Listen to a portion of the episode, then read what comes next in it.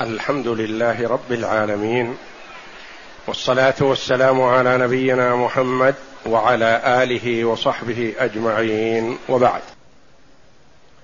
قال المؤلف رحمه الله تعالى باب استقبال القبلة. عن عبد الله بن عمر بن الخطاب رضي الله عنهما أن رسول الله صلى الله عليه وسلم كان يسبح على ظهر راحلته حيث كان وجهه يؤمي برأسه وكان ابن عمر يفعله. وفي رواية كان يوتر على بعيره ولمسلم غير أنه لا يصلي عليها المكتوبة. وللبخاري إلا الفرائض. هذا الباب في حكم استقبال القبلة شرفها الله. وذلك ثابت وواجب بالكتاب والسنة والإجماع وأنها شرط من شروط صحة الصلاة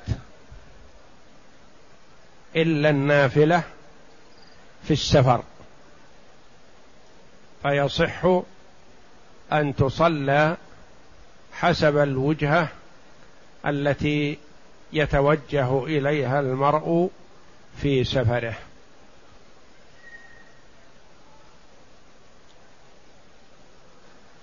وكان النبي صلى الله عليه وسلم حينما كان بمكة يستقبل القبلة وبيت المقدس. ويمكن أن يجمع بينهما عليه الصلاة والسلام. فلما هاجر إلى المدينة صلوات الله وسلامه عليه ما أمكنه الجمع بينهما.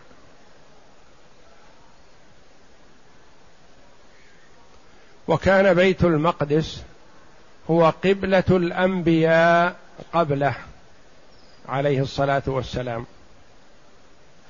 وكان يحب أن يتوجه إلى الكعبة. لأنها أشرف بقعة في الأرض.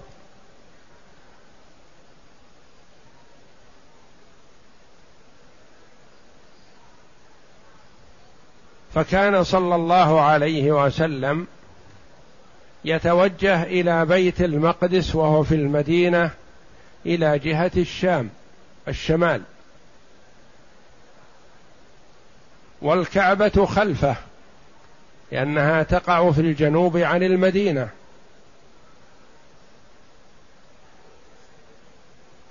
فكان يتحرى ويتمنى ويأمل من الله جل وعلا أن يوجهه إلى الكعبة. فاستمر صلى الله عليه وسلم بعد هجرته ستة عشر شهرا أو سبعة عشر شهرا. يتوجه إلى بيت المقدس لحكمة يريدها الله جل وعلا. ثم إن الله جل وعلا وجهه إلى الكعبة بقوله جل وعلا قد نرى تقلب وجهك في السماء فلنولينك قبلة ترضاها فول وجهك شطر المسجد الحرام وحيث ما كنتم فولوا وجوهكم شطره. ونزل قبل ذلك قوله سيقول السفهاء من الناس ما ولاهم عن قبلتهم التي كانوا عليها. فسمى جل وعلا المعترضين على توجه النبي صلى الله عليه وسلم إلى الكعبة المشرفة سفهاء. فقال سيقول السفهاء من الناس. والله جل وعلا يشرع ما أراده من الأحكام ثم ينسخ ما شاء جل وعلا لحكمة يريدها الله جل وعلا. فالنسخ في القرآن وارد نسخ القرآن بالقرآن نسخ الحكم والتلاوة ونسخ التلاوة بدون الحكم ونسخ الحكم مع بقاء التلاوة. وتشريع القبلة كانت بالسنة. لم يرد آيات من القرآن في استقبال بيت المقدس. وإنما لما أمر صلى الله عليه وسلم بالصلاة وكان بمكة توجه إلى الكعبة وإلى بيت المقدس وأمكنه أن يجمع بينهما صلى الله عليه وسلم. وحينما هاجر إلى المدينة تعذر عليه الجمع لأن الكعبة جنوب وبيت المقدس شمال. فما يمكن أن يجمع بينهما وهو بالمدينة فاستقبل قبلة الأنبياء قبله بيت المقدس ثم نسخ الله جل وعلا استقبال بيت المقدس بالأمر باستقبال الكعبة. ويلزم إصابة عين الكعبة لمن كان داخل المسجد الحرام. ومن كان في مكة يستقبل المسجد الحرام. ومن كان خارج مكة في مشارق الأرض ومغاربها يستقبل مكة.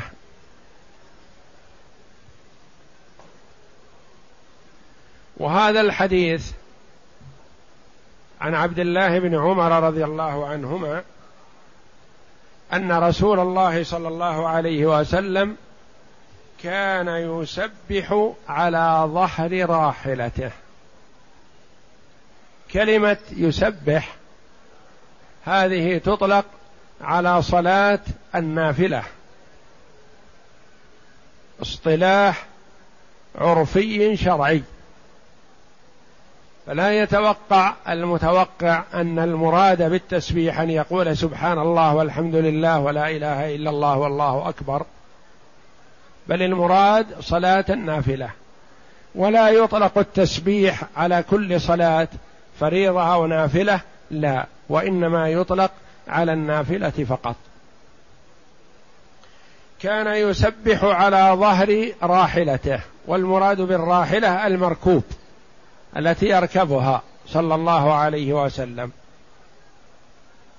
يعني الدابة التي تصلح أن ترتحل يعني يرتحل عليها يركب عليها.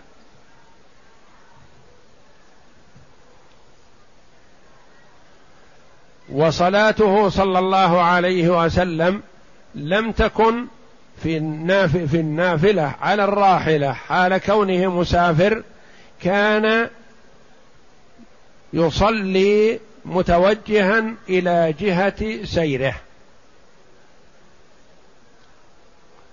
ومن لطف الله جل وعلا بعباده ورحمته بهم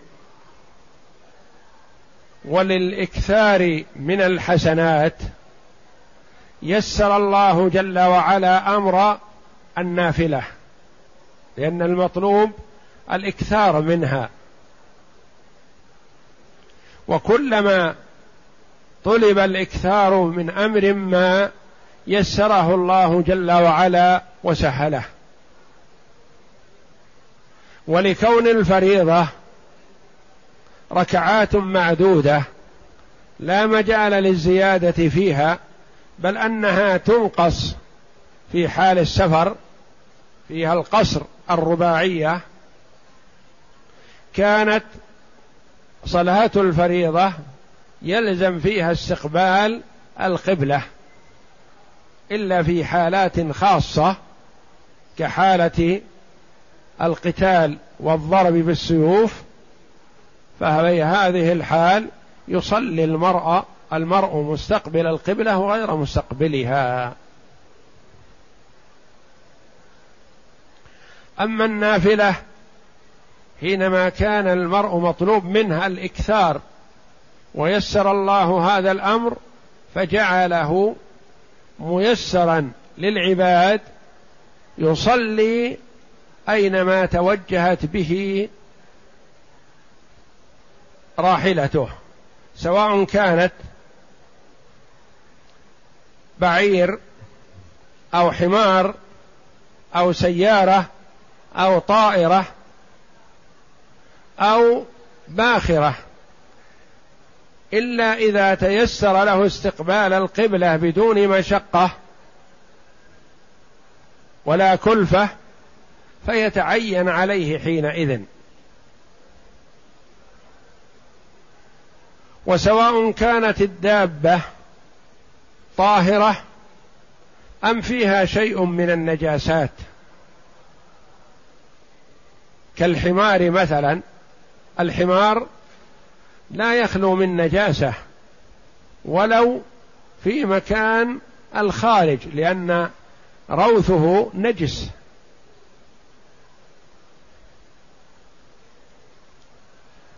فمن التيسير على العباد أن يصلي المرء ولو على دابة نجسة.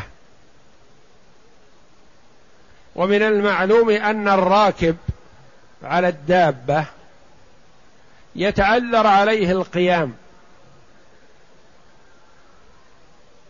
ويشق عليه الركوع والسجود. فلذا لا يؤمر بالقيام يصلي على حالة ركوبه كما أنه يعفى عنه في الركوع والسجود. فيركع ويسجد لا على ظهر الدابة وإنما بالإيماء. ويجعل السجود أخفض من الركوع.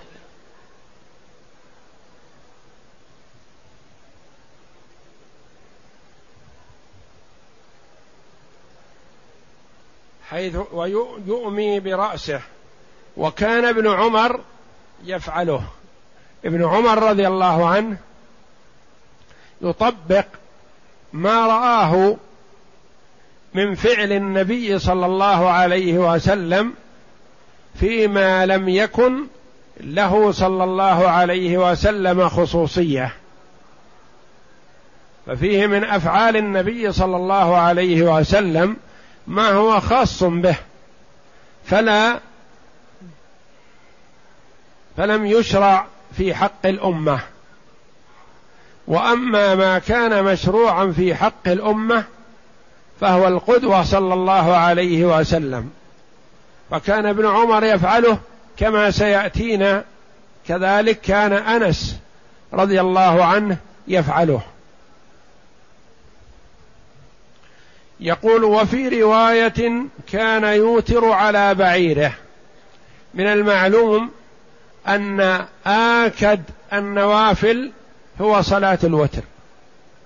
لأن النبي صلى الله عليه وسلم كان لا يترك الوتر لا حضرا ولا سفرا.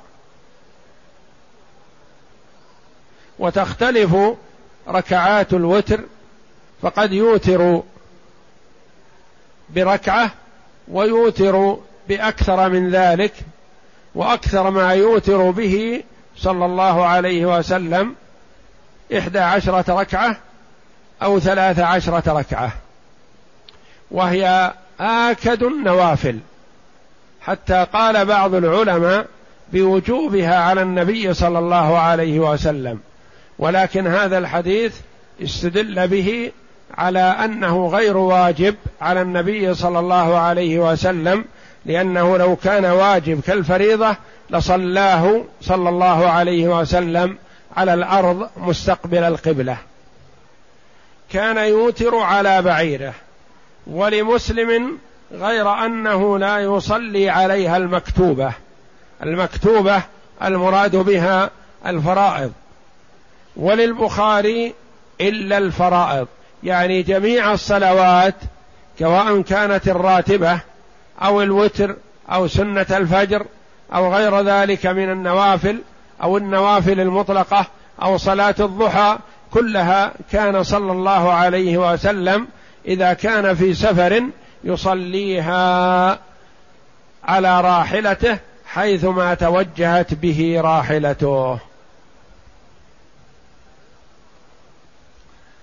فيؤخذ من هذا أنه يستحب للمرء إذا كان مسافرا أن يتنفل على راحلته. قد يقول قائل أنتم قلتم إن السنن الرواتب ينبغي أن يتركها المسافر إلا سنة الفجر والوتر. فلما قلتم يصلي على راحلته؟ نقول نعم. الرواتب ما عدا راتبة الفجر وما عدا الوتر فيتركها المسافر لأنها تكتب له. وأما النوافل المطلقة فيحسن أن يصليها في سفره وإن لم يصلها فهي تكتب له لقوله صلى الله عليه وسلم إذا مرض العبد أو سافر كتب له ما كان يعمل صحيحا مقيما. فإن صلى النوافل المطلقة فحسن كما كان النبي صلى الله عليه وسلم يصليها. وإن تركها لسفره فهي مكتوبة له بإذن الله.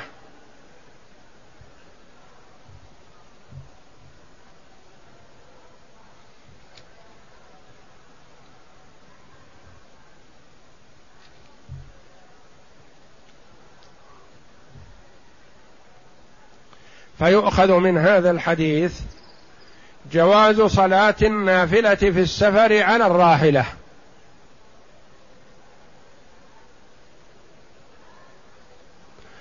وابن عمر رضي الله عنهما فعله ونقل أن النبي صلى الله عليه وسلم كان يفعله.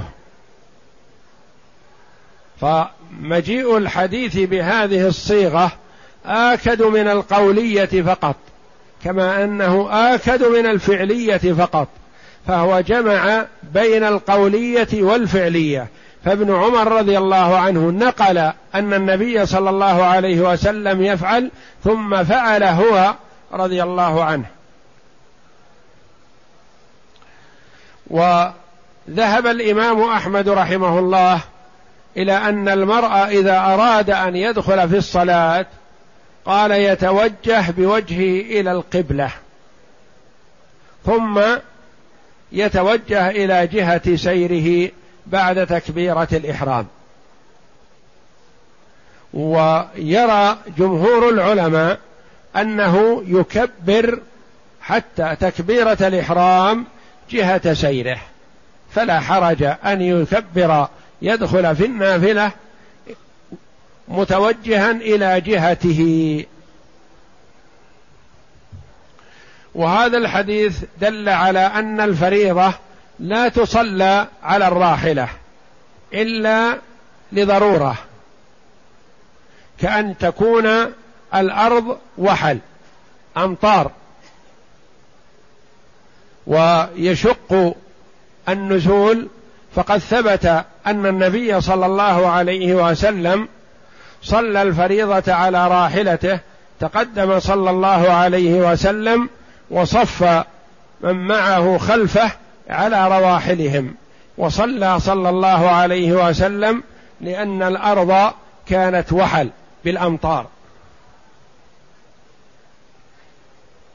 وأن من صلى على الراحلة لا يلزمه مس الأرض أو مس الراحلة بالركوع والسجود وإنما يصلي ايماء. يجعل الركوع أعلى وأرفع من السجود. فيجعل السجود أخفض من الركوع ليميز بينهما. وأن قبلته في النافلة هي جهة سيره. فلا يصح أن يستقبل غير جهة سيره غير القبلة. إذا تمكن من استقبال القبلة فحسن وإذا لم يتمكن فيستقبل جهة سيره ولا يستقبل خلافها. وفهم من هذا أن الوتر ليس بواجب وقد قال بعض العلماء بوجوبه من حث النبي صلى الله عليه وسلم عليه لكن الصحيح أنه ليس بواجب وأنه سنة مؤكدة لا ينبغي للمسلم أن يتركه بل تنبغي المحافظة عليه حضرا وسفرا في حال المرض والصحة لأن النبي صلى الله عليه وسلم كان إذا مرض أو كسل صلى الوتر قاعدا عليه الصلاة والسلام.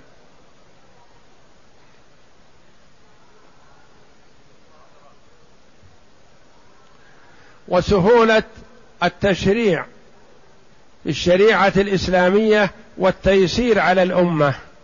يسر الله جل وعلا لهم الصلاة على النافلة الصلاة على الراحلة تيسيرا وزيادة في الحسنات.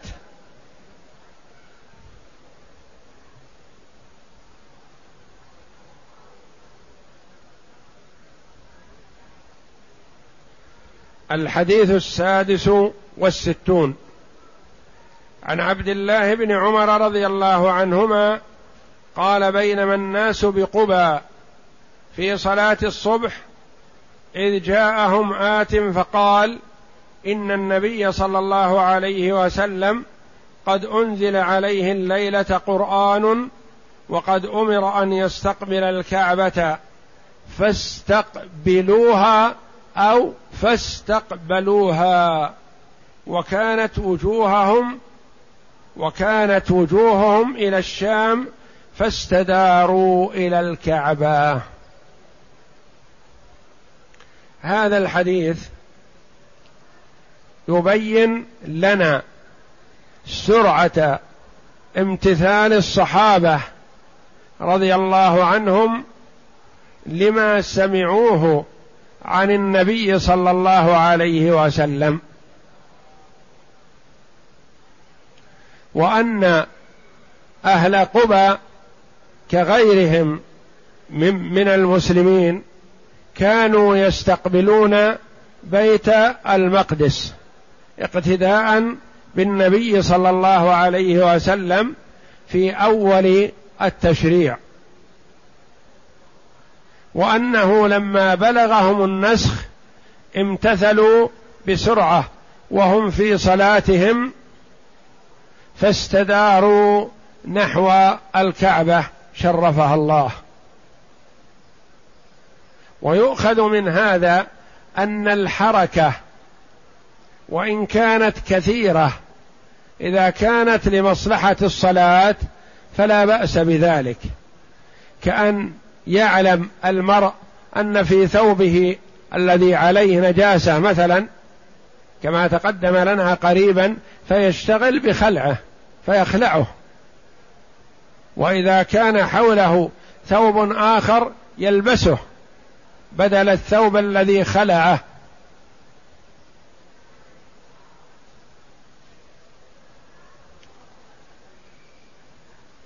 وفي هذا الحديث دلالة على أن من لم يبلغه الحكم إلا بعدما أدى شيئا من التكاليف الشرعية قبل النسخ علمه بذلك وسار على ما علم قبل النسخ أنه لا لوم عليه ولا حرج لأن نسخ القبلة لم يكن في وقت صلاة الفجر بل كان قبل ذلك لكن أهل قبى لم يعلموا باستقبال بوجوب استقبال الكعبة إلا في صلاة الفجر فاستداروا ولم يثبت أنهم أمروا بقضاء أو بأداء الصلوات التي صلوها إلى جهة بيت المقدس قبل أن يعلموا.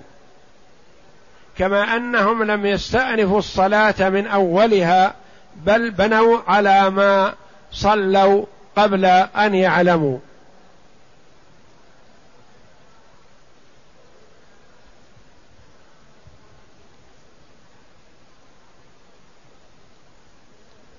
ونسخ القبلة ثبت بقوله جل وعلا قد نرى تقلب وجهك في السماء فلنولينك قبلة ترضاها فول وجهك شطر المسجد الحرام وحيث ما كنتم فولوا وجوهكم شطره. وإن الذين أوتوا الكتاب ليعلمون أنه الحق من ربهم وما الله بغافل عما يعملون. الآيات.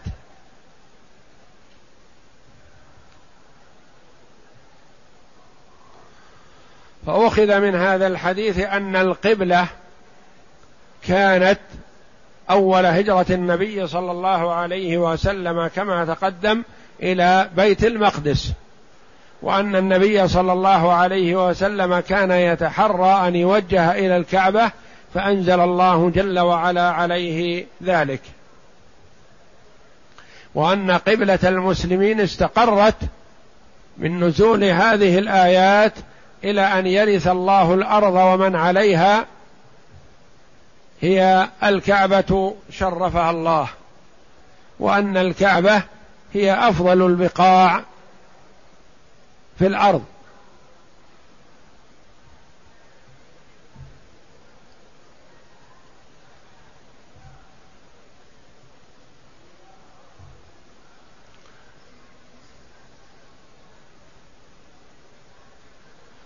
وأخذ من هذا أن الحكم لا يلزم المكلف إلا بعد علمه به. فإذا وجد نسخ ولم يعلم به المرء وسار على ما علم قبل ذلك أنه لا لوم عليه.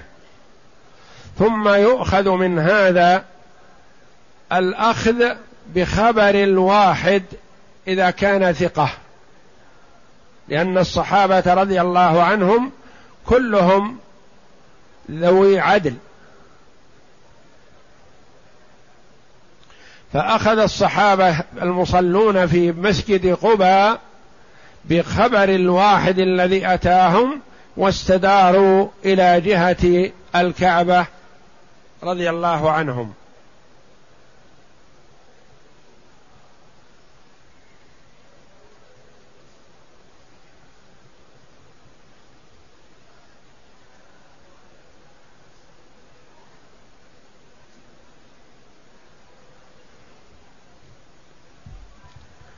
قال الطحاوي رحمه الله في الحديث دليل على أن من لم يعلم بفرض الله تعالى ولم تبلغه الدعوة فالفرض غير لازم له والحجة غير قائمة عليه.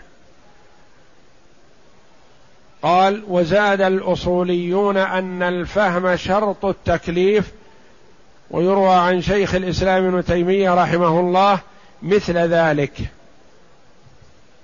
أو في مثل هذا القول في مثل هذا الشيء قولان أحدهما الموافقه على ما ذكر والآخر بخلاف ذلك. ويترتب على هذا أن من أسلم في بلاد الكفار ولم يعلم الأحكام الشرعية أنه غير مكلف بذلك حتى يجد من يعلمه بالأحكام الشرعية كما شرعها الله.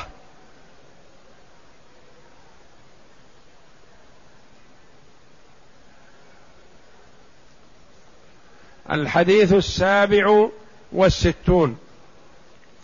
عن أنس بن سيرين قال استقبلنا أنس رضي الله عنه حين قدم من الشام فلقيناه بعين التمر.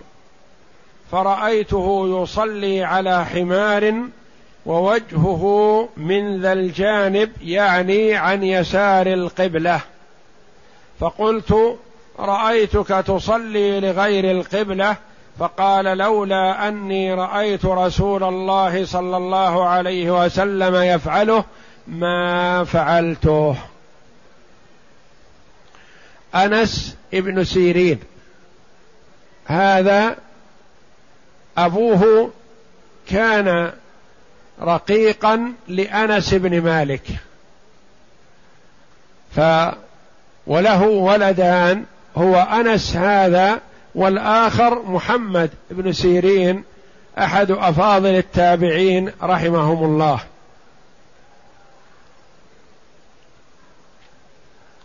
يقول استقبلنا انسا يعني خرجنا. لأنه خرج رضي الله عنه أنس بن مالك خرج من البصرة متوجها إلى الشام. ثم لما عاد وعلم من في البصرة بقدومه خرج أنس بن سيرين ومعه أناس لاستقبال أنس بن مالك رضي الله عنه. فيؤخذ من هذا استحباب استقبال الأفاضل حال قدومهم. يقول فلقيناه بعين التمر. عين التمر بلدة من بلدان العراق وحصل فيها وقعة مشهورة وقعة عين التمر ولعلها سميت بهذا الاسم لكثرة التمر فيها لأن العراق مشهورة بالتمر. يقول فرأيته يصلي على حمار دليل على جواز وصحة الصلاة على الحمار. ووجهه من ذا الجانب بإشارة أنس بن سيرين رضي الله رحمه الله. يعني يقول يفسر بأنه يعني عن يسار القبلة. يعني لم يكن وجهه إلى جهة القبلة بل كان عن يسار القبلة. فقلت يقول قلت لأنس ابن مالك تصلي رأيتك تصلي لغير القبلة. فيه دليل على أنه يستحب لمن رأى شخصا يفعل شيئا خلاف ما عرفه هو من الشرع أن يسأل عن وجهته ويسأل عن سبب هذا الفعل. ولا يأخذ قوله أو يأخذ هذا الفعل يقتدي به قبل أن يسأل الفاعل لأنه قد يجوز أن الفاعل يفعل ذلك على سبيل النسيان أو السهو أو غير ذلك فيسأل فيقول له رأيتك تفعل كذا وكذا. ولا يقل إن هذا شخص فاضل أو كبير لا يسأل عما يفعل يسأل لا على سبيل الاعتراض وإنما على سبيل الإسترشاد. رأيتك تصلي لغير القبلة فبماذا أجاب أنس رضي الله عنه؟ أجاب بجواب مقنع ليستفيد منه أنس بن سيرين وغيره ممن يبلغه هذا الخبر. فقال لولا أني رأيت رسول الله صلى الله عليه وسلم يفعله ما فعلته. أجاب بجواب مقنع رضي الله عنه ما قال لا بأس أو هذا شيء جائز؟ وإنما أجاب بقوله إنه رأى المشرع صلى الله عليه وسلم يفعل ذلك. فهو مقتد بالنبي صلى الله عليه وسلم في فعله. لولا أني رأيت رسول الله صلى الله عليه وسلم يفعله ما فعلته. فأنا لم أفعله عن اجتهاد ولا من قبل نفسي وإنما فعلته اقتداء بالنبي صلى الله عليه وسلم.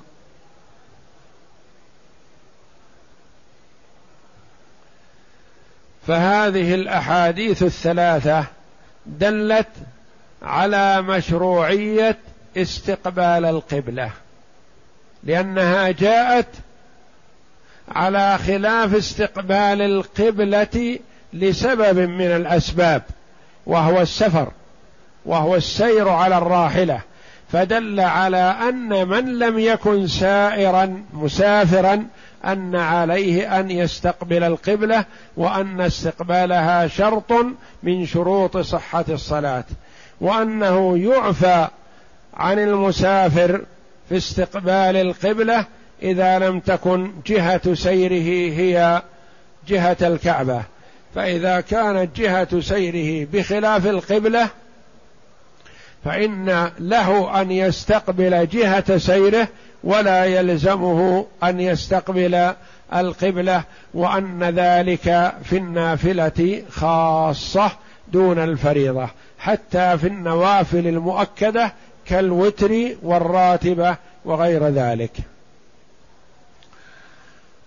أخذ من هذا جمهور العلماء أن أي سفر وإن كان قليلا قليل المسافة يجوز للمسافر أن يستقبل جهة سيره سوى مالك ابن أنا مالك بن أنس رضي الله عنه رحمه الله إمام دار الهجرة فإنه يرى أنه لا يسوغ للمسافر أن يستقبل غير جهة الكعبة إلا إذا كان سفره سفر قصر. أما السفر القصير فلا يستقبل به جهة سيره وإنما يصلي النافلة إلى جهة الكعبة. إيضاح ذلك مثلا لو خرج المرء من مكة يريد عرفات مثلا فعلى رأي الجمهور يصلي إلى جهة عرفات في على راحلته أو سيارته ونحو ذلك. وعند مالك رحمه الله يقول لا ما دام السفر قصيرا فلا بد أن تستقبل به الكعبة.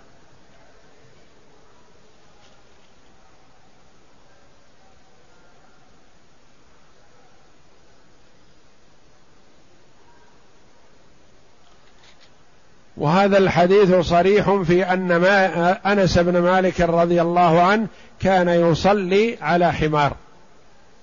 ومن المعلوم أن الحمار قد يلوث يتلوث بالنجاسة لأن روثه نجس. فيصح إذا لم يباشر المرء النجاسة. واستدل به بعض العلماء رحمهم الله على أنه يعفى عن عرق الحمار لأن من كان راكبا على الحمار ويستعمله في سفر طويل كفعل أنس رضي الله عنه فهو مسافر على الحمار من الشام إلى البصرة وهي مسافة بعيدة فإنه لا يخلو أن يصيبه من عرق الحمار. فأخذ من هذا بعض العلماء أن إصابة المرء من عرق نجس من عرق الحمار أنه لا ينجسه وإنما النجس من الحمار هو سؤره وروثه. وأما عرقه فلا ينجس من مسه وعلى ويرى بعض العلماء رحمهم الله أن عرق من كان روثه نجس أن عرقه نجس كذلك. والله أعلم وصلى الله وسلم وبارك على عبده ورسول نبينا محمد وعلى آله وصحبه أجمعين.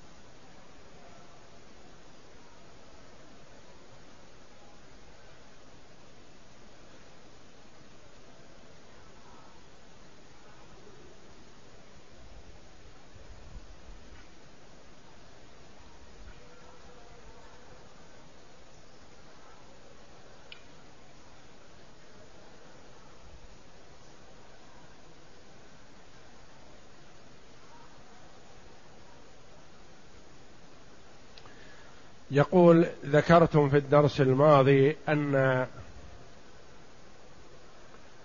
أذان أبي محذورة رضي الله عنه يختلف عن أذان بلال وابن أم مكتوم. نعم وذكرت ذلك. قلت إن إن أبا محذورة أقرأه النبي صلى الله عليه وسلم الأذان بالترجيع. معنى الترجيع أنه يقول أشهد أن لا إله إلا الله ثم يرفع بها صوته.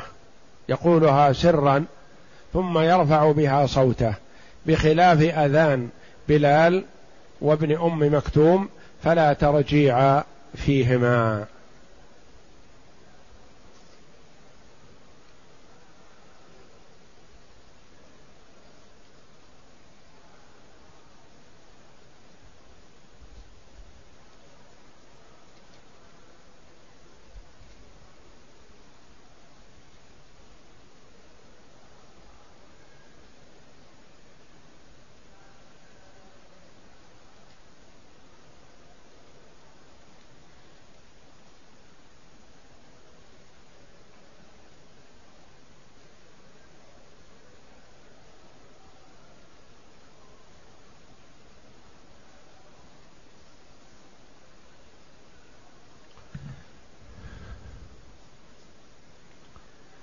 يقول أنا أسافر يوميا مسافة 140 كيلو عن مكة وحين رجوعي أصلي الظهر والعصر قصرا وجمعا وذلك في منتصف الطريق علما بأني أصل إلى مكة قبل العصر فهل يجوز ذلك؟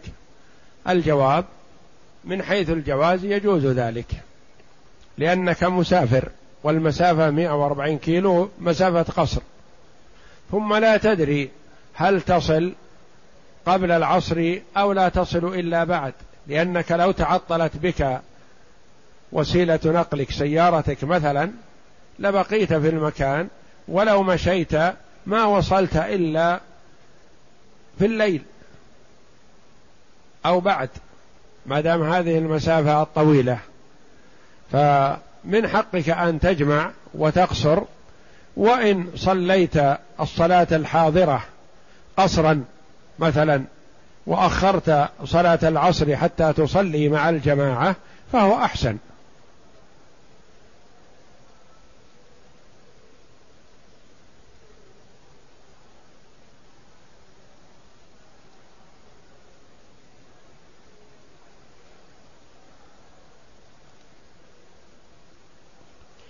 يقول هل صلاة الوتر آكد من ركعتي الفجر؟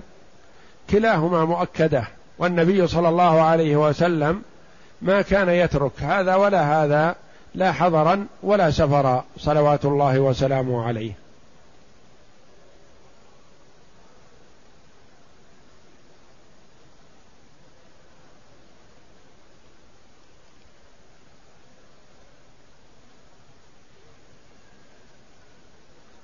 ما الفرق بين الحد والقصاص والتعزير في الشرع؟ الحد ما كان حقا لله جل وعلا.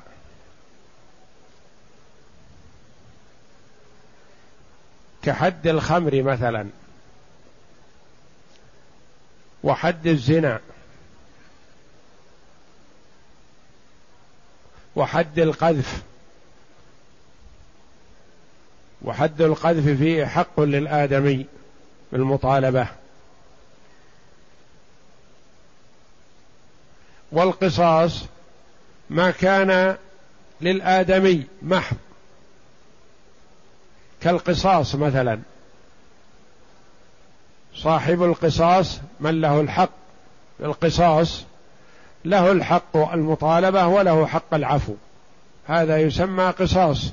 حق لمخلوق من حقه أن يطالب به ومن حقه أن يعفو. والتعزير ما لم يكن حدا بل تأديب بحسب ما يراه ولي الأمر. والنواب في ذلك هم القضاة فهذا يعزر بعشرين جلدة وهذا يعزر بتسعين جلدة وهكذا بحسب الجرم الذي اقترفه. يقال لهذا تعزير. وأما الحد فلا مجال فيه للزيادة ولا للنقص.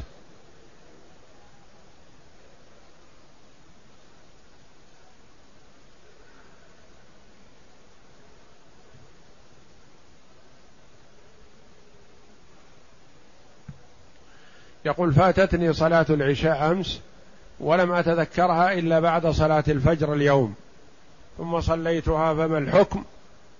ما دام أنك صليتها الحمد لله أديت ما عليك. لقوله صلى الله عليه وسلم من نام عن صلاة أو نسيها فليصلها إذا ذكرها لا كفارة لها إلا ذلك.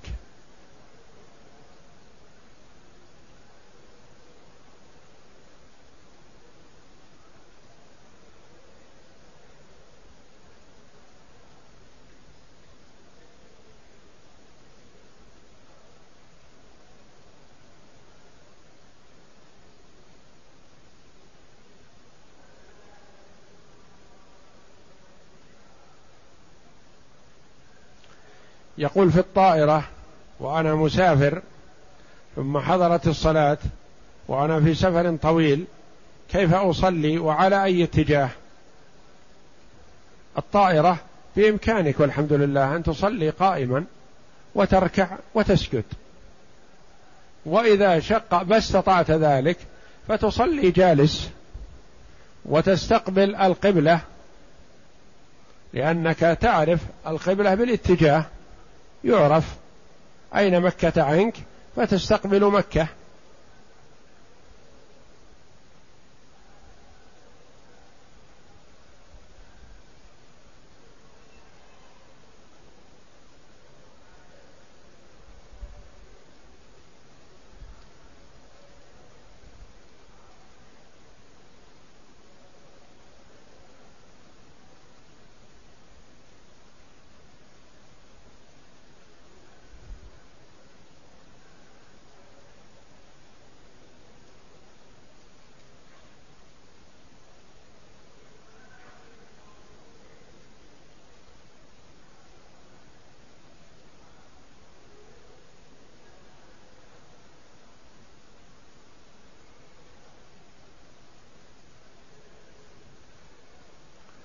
يقول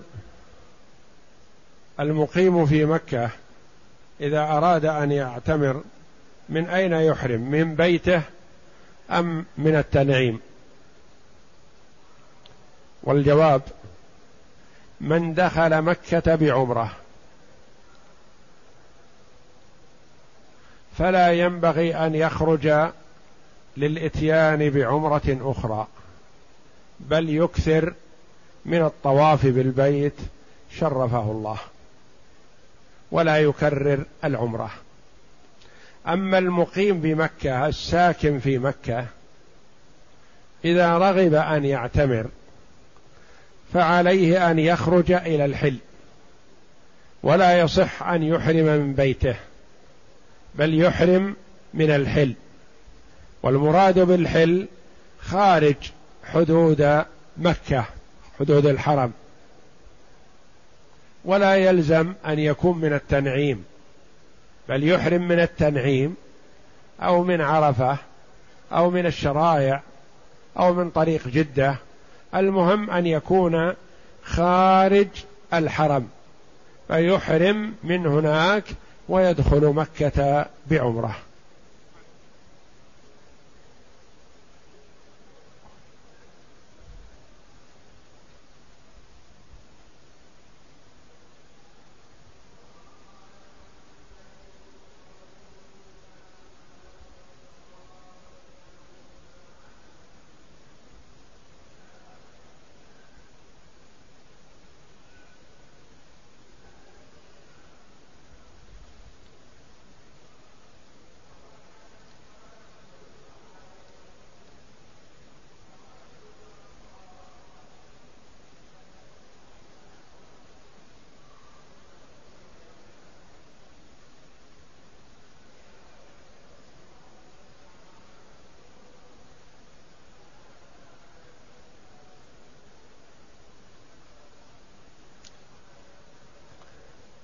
يقول إذا صلى الشخص إلى غير القبلة بعد التحري والاجتهاد ثم أخبر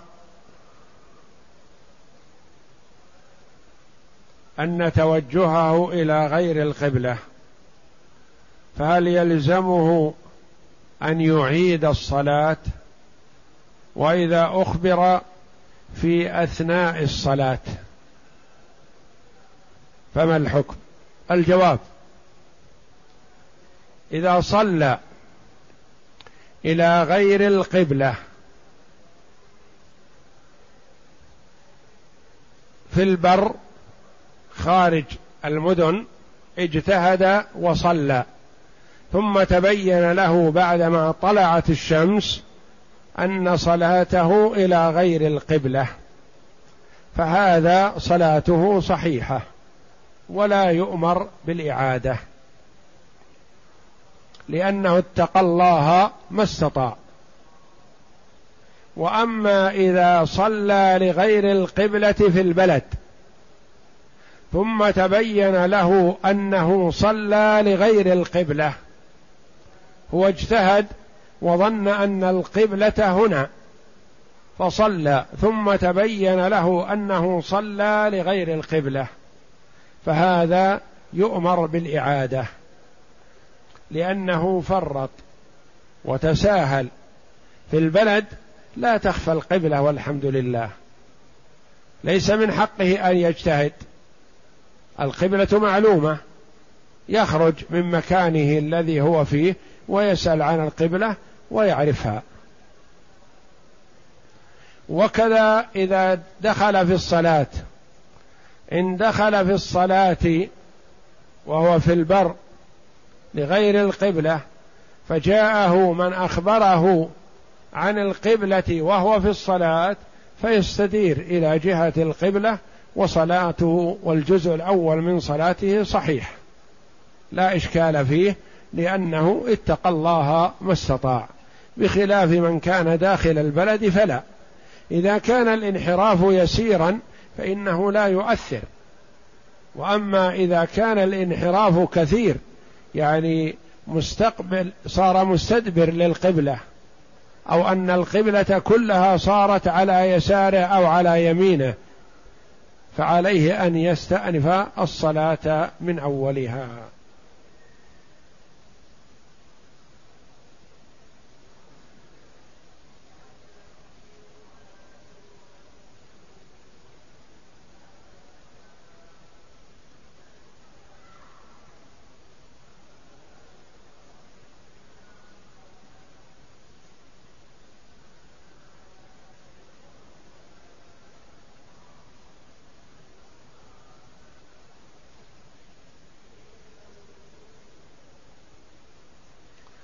هل المقيم بمكة يحرم للحج من بيته أم من التنعيم؟ المقيم بمكة يحرم بالحج من بيته لأنه لا بد في النسك من الجمع بين الحل والحرم. فبالعمرة تحرم من الحل وتدخل مكة. وفي الحج إذا كنت بمكة تحرم من مكة وتخرج إلى الحل الذي هو عرفات.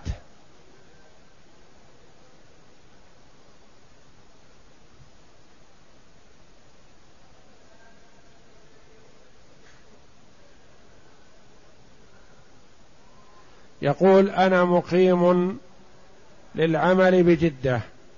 وأديت عمرة بإحرامي من جدة وتحللت من العمرة وأنا بمكة وأريد أن أعمل عمرة لأمي المتوفية. هل أحرم من التنعيم أم من جدة؟ وأقول ما دمت دخلت مكة بعمرة فلا تخرج إلى التنعيم ولا إلى غيره للإتيان بعمرة أخرى وإنما تعود لعملك في جدة. فإذا يسر الله لك العودة إلى مكة مرة أخرى ولو بعد أيام قليلة فتدخل مكة بعمرة عمن شئت.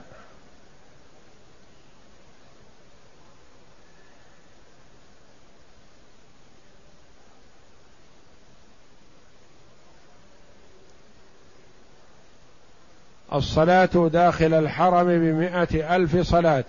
هل هذا خاص بالمسجد فقط؟ هذا في مكة كلها إن شاء الله كما قرر ذلك كثير من العلماء.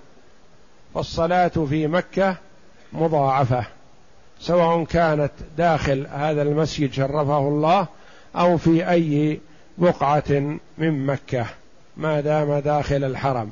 فالصلاة فيه مضاعفة إن شاء الله.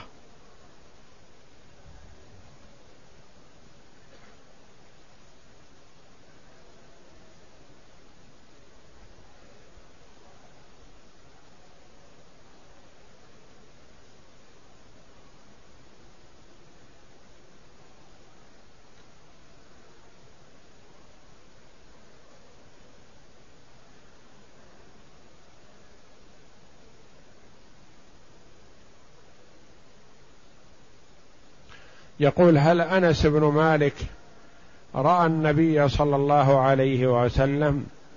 هل هو صحابي كما جاء في الحديث بحجة أنه رأى رسول الله صلى الله عليه وسلم؟ كأن السائل اشتبه عليه أنس بن مالك ومالك ابن أنس. أنس بن مالك رضي الله عنه خدم النبي صلى الله عليه وسلم عشر سنين من حين قدومه إلى المدينة عليه الصلاة والسلام جاءت به أمه إلى النبي صلى الله عليه وسلم فقالت يا رسول الله هذا ابني يخدمك. فبقي مع النبي صلى الله عليه وسلم عشر سنين ودعا له النبي صلى الله عليه وسلم بطول العمر وكثرة المال والولد فطال عمره وتجاوز المئة رضي الله عنه وبورك له في ماله وولده. فكان بستانه في البصرة يثمر في السنة مرتين. وكان له أولاد كثير. دفن من أولاده من صلبه فوق المئة غير الذين بقوا أحياء بعده رضي الله عنه. هذا أنس ابن مالك. وأما مالك بن أنس إمام دار الهجرة رضي الله عنه رحمه الله فهذا ليس بصحابي بل هو لا أتذكر أهوى من التابعين أو من تابع التابعين. فهو ليس بصحابي رحمه الله وهو من الأئمة المجتهدين رحمه الله.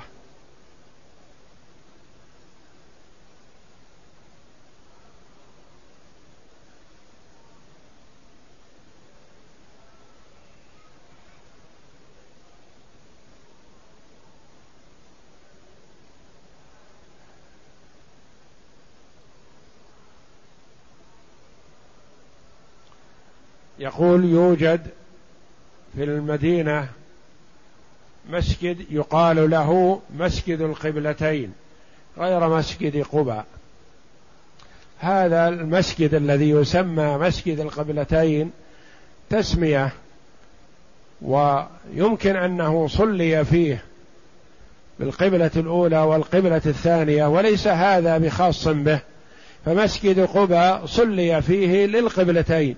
ومسجد النبي صلى الله عليه وسلم كذلك صلي فيه للقبلتين.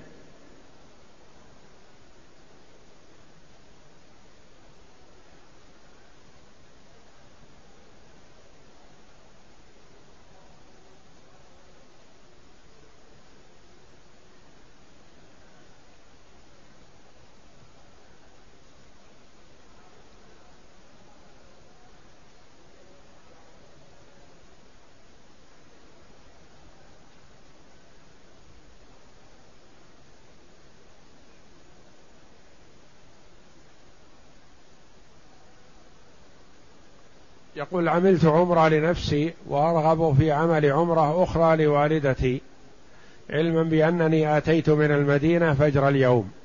ما دمت أخي دخلت مكة بعمرة فلا يحسن أن تخرج للإتيان بعمرة أخرى.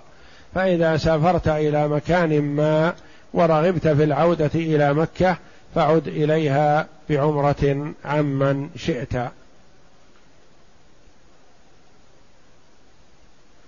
امرأة مع العادة الشهرية هل تدخل المسجد الحرام؟ تدخل المسجد الحرام ولا تمكث فيه لحاجة ولا تجلس فيه.